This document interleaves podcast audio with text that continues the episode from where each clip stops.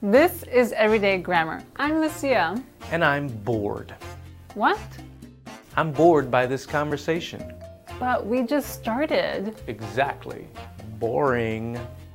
Okay, then share something interesting. I'm frustrated with my landlord. Oh, I think I know what the problem is. You just want to vent Yes, my landlord won't. about participial adjectives. I knew you wanted to talk about that.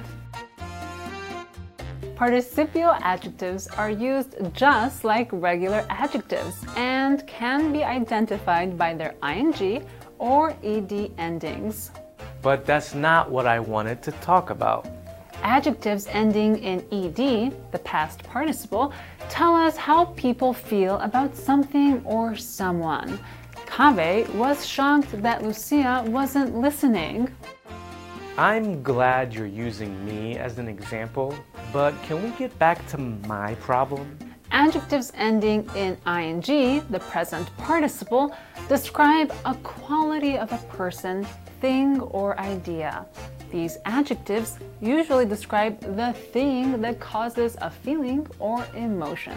Like Kaveh had an irritating experience talking to Lucia. Ha ha, very funny. Now you're just being annoying. Annoying, participial adjective. Stop that. I've been stressed long enough. Stressed, participial adjective. I'm tired now. You win.